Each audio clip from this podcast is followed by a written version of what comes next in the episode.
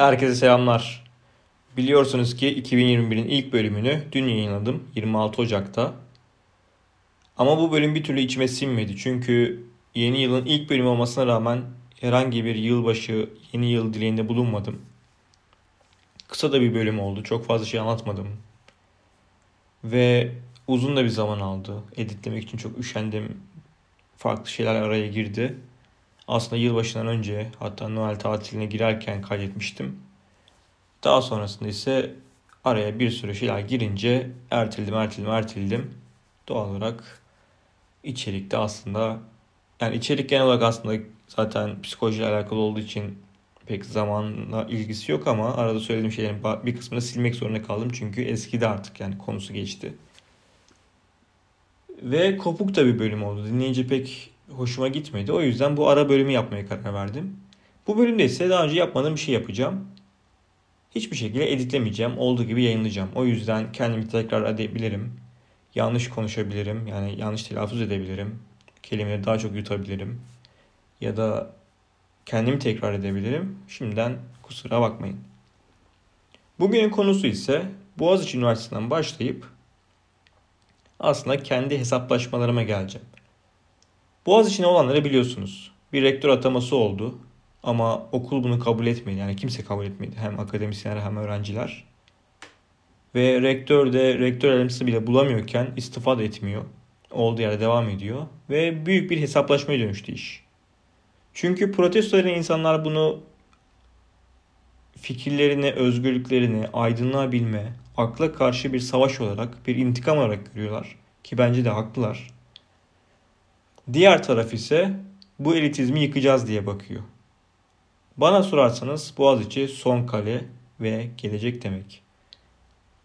Ve Boğaziçi de artık diğer üniversiteler gibi karma karışık olursa yani Türkiye'nin geleceğinden umudu kesebiliriz de diyebiliriz aslında. Çünkü oranın kültürü çok farklı.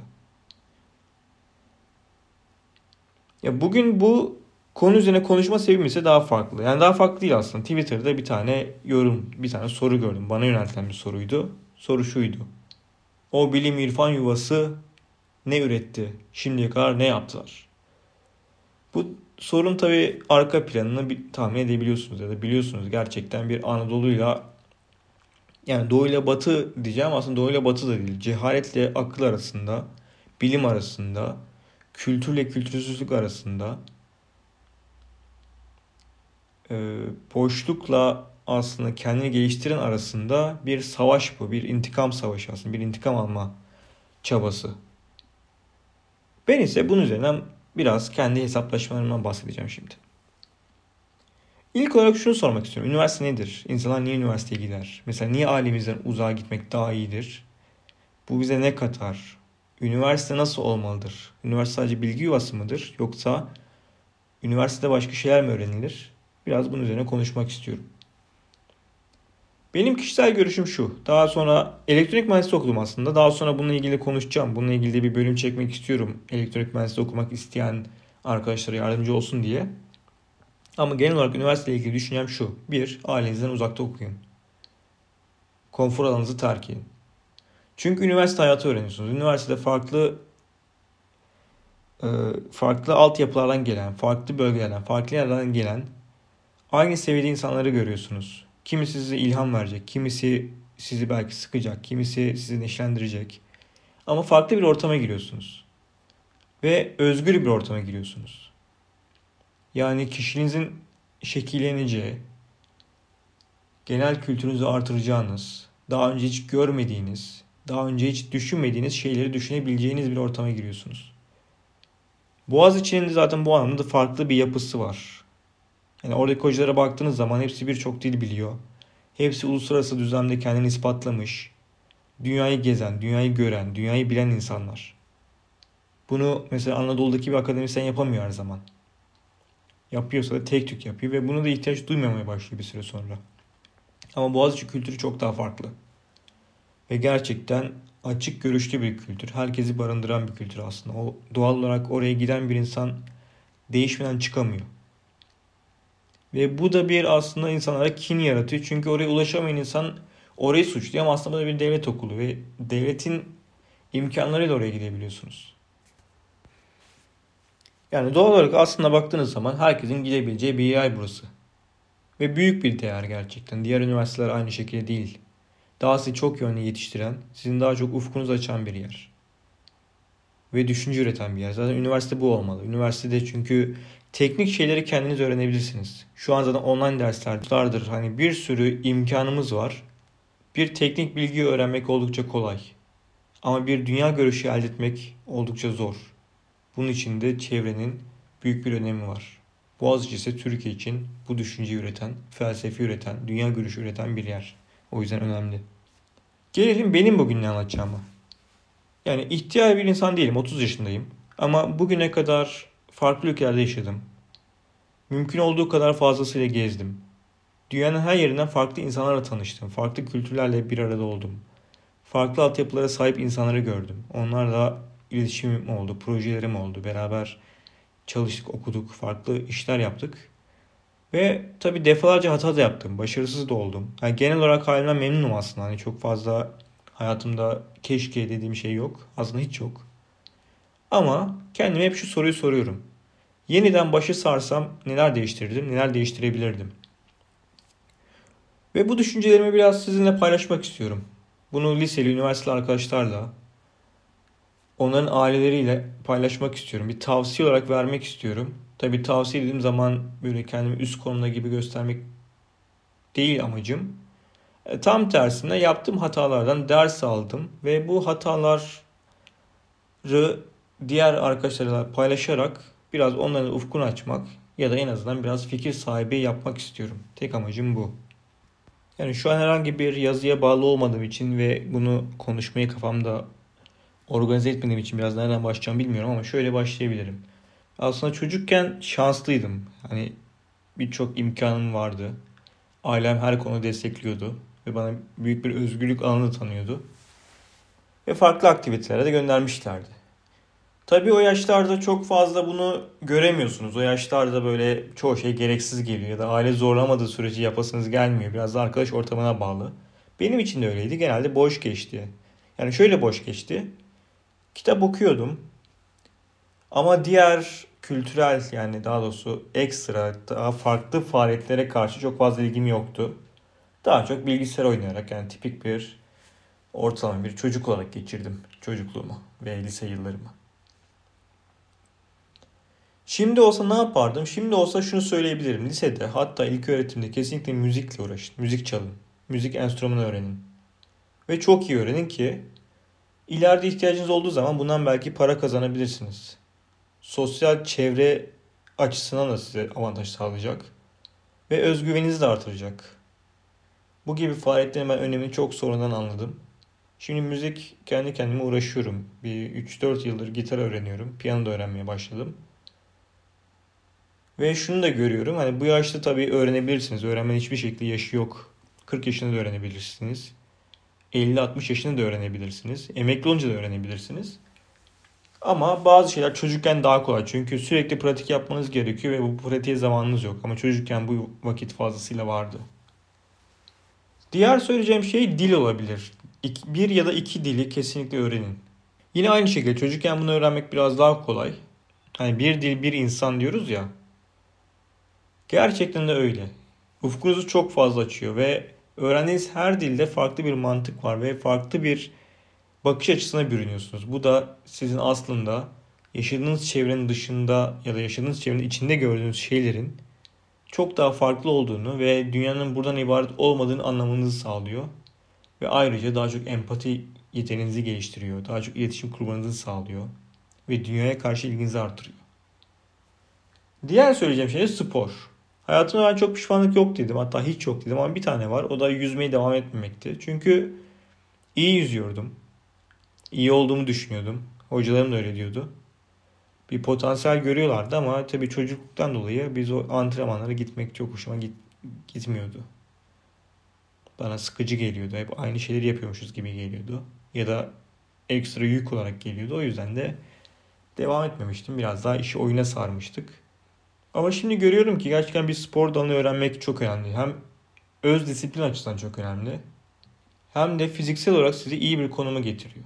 Ya bunun dışında ilerleyen yıllarda bunun da yine aynı şekilde sosyal olarak size açacak kapılar var. Fiziksel olarak size açacak kapılar var. Maddi anlamda da işinize yarayabilir. Ve bunu tabii ki evet daha yine çocukken yapmak iyi ama üniversitede de öğrenebilirsiniz. Ve üniversite aslında bunun için çok iyi bir ortam. Çünkü üniversitede çok farklı kulüpler var. Çok farklı insanlar var. Bu sporla ilgilenen insanlar var. Ya onlarla çalışabilirsiniz. O ortamın içine girebilirsiniz. Ve o 4 yılınızı, 5 yılınızı, belki 6-7 yılınızı verimli bir şekilde geçirebilirsiniz. Üniversiteyle alakalı diğer söyleyeceğim şey ise şu. Bölümünüzle alakalı bir konuyu çok çok çok çok iyi bilin. Bu neden önemli? Çünkü bir konuyu iyi bildiğiniz zaman bu sizin uzmanlığınız oluyor. Ve cebinizde ekstra bir iş, ekstra bir yetenek olarak duruyor. Ve bu konunun ne olduğu önemli değil. Şimdi bazen hocalarla konuştuğunuz zaman şöyle oluyor işte o konunun önü açık değil. Ya siz kendiniz düşündüğünüz zaman da diyorsunuz ki o konunun önü açık değil. Orada iş bulamam şudur budur.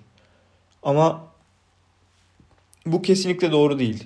İşinizi siz en iyi şekilde yapmaya kalktığınız zaman konu ne olursa olsun illaki kendinize göre bir şeyler bulacaksınız ve bundan kazanç sağlayacaksınız. O yüzden bölümlüğünüzle alakalı teknik bir konuyu çok iyi öğrenmek, en detaylı şekilde öğrenmek ve o konuda gerçekten en iyi olmak önemli. Bunun dışında tabii şey de yapabilirsiniz. Bence ya da ekstra olarak bunu yapmak daha iyi. Freelance olarak çalışabileceğiniz bir yetenek de kazanabilirsiniz teknik olarak. Bu da belki işte yazılım olabilir, tasarım olabilir, hikaye yazarlığı olabilir, metin yazarlığı olabilir, pazarlama bile olabilir. Bunun önemi şunu da, şu, ileride diyelim işinizden memnun değilsiniz. Ama sizin böyle bir yeteneğiniz olduğu zaman en azından işi bıraktığınız zaman kendinizi geçindirebileceksiniz. Ve kafanızda şey olmayacak. Lan ben şimdi bırakırsam ne olacak? Hani burada yaşamak zorunda mıyım? Ya da başka hoşlandığım şeyler var. Ona gidebilir miyim? Olmayacak. Çünkü siz zaten bunu iyi bir şekilde yaptığınız ve freelance olarak yaptığınız zaman özellikle üniversite yıllarında daha sonrasında bu sizin hep her zaman iyi işiniz olarak kalacak. Ve son olarak söyleyeceğim şey de siyaset. Yani siyaseti şu amaçla söylüyorum. O kadar çok detaya iniyoruz ki, o kadar çok kişilere, konuşmalara, söylemlere takılıyoruz ki. Şimdi ben bu bölüme de aslında öyle başladım ama demeye çalıştığım şey şu aslında. Siyasetin içine girseniz de bunlar felsefi olarak yaklaşın. Buna düşünsel olarak yaklaşın. Bir ideoloji benimsemeyin. Bir ideolojiye kendinizi kaptırmayın. Fanatikleşmeyin. Güncel muhabbetlere boşuna takılmayın. Onun yerine kitap okuyun, gezin. Farklı ortamlara girin.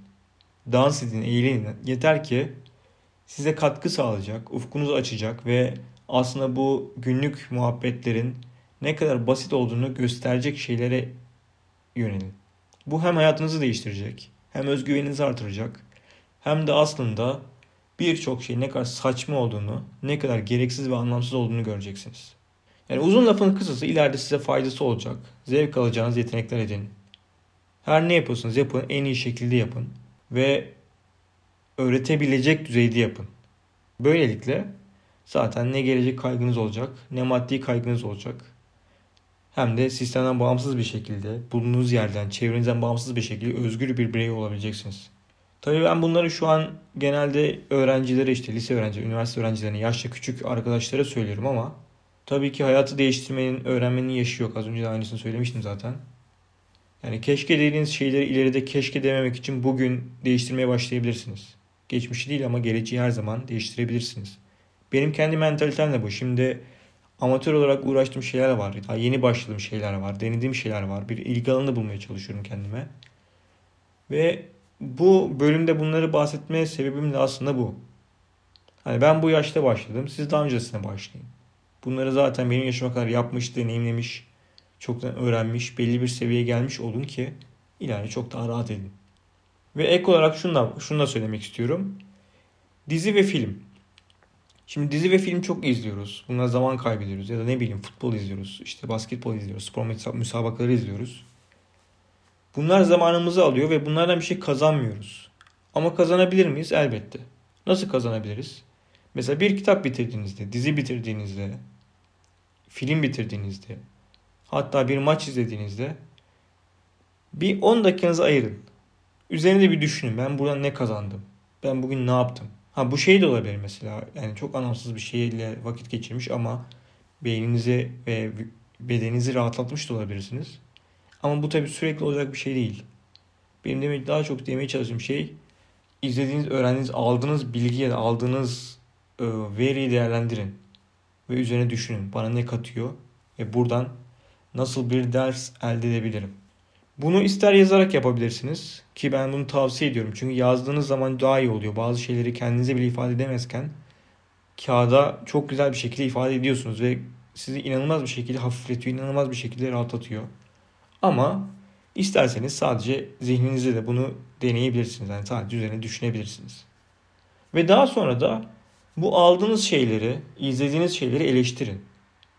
Karşı argümanlar üretin. Mesela bir şey okudunuz ya da bir film izlediniz, çok sevdiniz ya da bir şey okudunuz, tamamen katılıyorsunuz ama yine de karşı argüman üretmeye çalışın. Bir diğer tarafı bir düşünün, diğer taraftan bakmaya çalışın. Ve aldığınız bilgiyi de yüzde yüz doğru kabul etmeyin. Buna her zaman eleştirel yaklaşın. Bunu şu an benim söylediklerim için de yapın. Hani söylediği şeyleri değerlendirin, söylediğim şeyleri değerlendirin. Pasif olmayın, yani aktif olun, aktif dinleyici olun, aktif okuyucu olun. Hatta düşüncelerinizi benimle de paylaşabilirsiniz. Katılmadıklarınızı benimle paylaşabilirsiniz. Ya da diğer arkadaşlarınızla ya da diğer dediğim gibi diğer ortam daha böyle e, meşhur insanlara da yazabilirsiniz online. Sonra artık her şey çok kolay. Herkese çok kolay bir şekilde iletişim kurabiliyoruz ve şaşıracaksınız. Yani bazı insanlar diyeceksiniz ki ben buna ulaşamam ama bir şey yazdığınız zaman cevap yazdığını gördüğünüz zaman da şaşıracaksınız. Ve bu size çok şey katacak. O yüzden çok önemli bence. En inandığınız, en böyle yüzde yüz olarak kabul ettiğiniz şey bile eleştirel yaklaşın. Karşı tarafı düşünün. Acaba ben bu kadar haklıyım ama haksız olsam nasıl haksız olurdum diye düşünün. Bu sizin hem empati yeteneğinizi geliştirecek hem de bu düşünce egzersizi hayatınızda yer, edindik, yer edindikçe size çok daha gelişmiş, çok daha iyi bir konuma getirecek. Ve son olarak bir ekleyeceğim şey, az önce son mu demiştim hatırlamıyorum ama son olarak ekleyeceğim şey de teknoloji. Faydalı kullanın. Mesela YouTube'un içinde o kadar çok bilgi var ki. Derinliklerinde inanılmaz bilgiler var. Ve en başta söylediğim dil öğrenme olayını yaptığınız zaman bu bilgilere erişiminiz de kolaylaşacak. Aynı şekilde Twitter'ın içinde çok iyi insanlar var. Yani çok iyi yetişmiş insanlar var. Bu derinlikleri, bu sosyal medyanın, internetin derinliklerini keşfedin. Ve vakit kaybetmemeye çalışın. Vakti boşa harcamayın. Üretken olun. Sadece bilgi almak da bir yere kadar sizi tatmin edecek ya da belli bir e, belli bir yere kadar sizi geliştirecek. O yüzden üretken olmak, kafanıza aldığınız bilgileri değerlendirmek ve bunu yaymak, dışarı vermek de çok önemli. Ben bunları belli bir yaştan sonra yapmaya çalıştım. Yapmaya çalışıyorum. Umarım siz daha öncesinde başlarsınız. Daha öncesinde yapmaya başlarsınız. Daha öncesinde böyle bir imkan ya da böyle bir motivasyon bulursunuz. Ve umarım bu dediklerim en az bir kişinin, iki kişinin işine yarar. Bugünlük bu kadar. Dediğim gibi bunu editlemeden yayınlıyorum. Umarım hoşunuza giden bir bölüm olacak. Benim de beklediğimden iyi bir performans olacak diye düşünüyorum. Tekrar görüşmek üzere.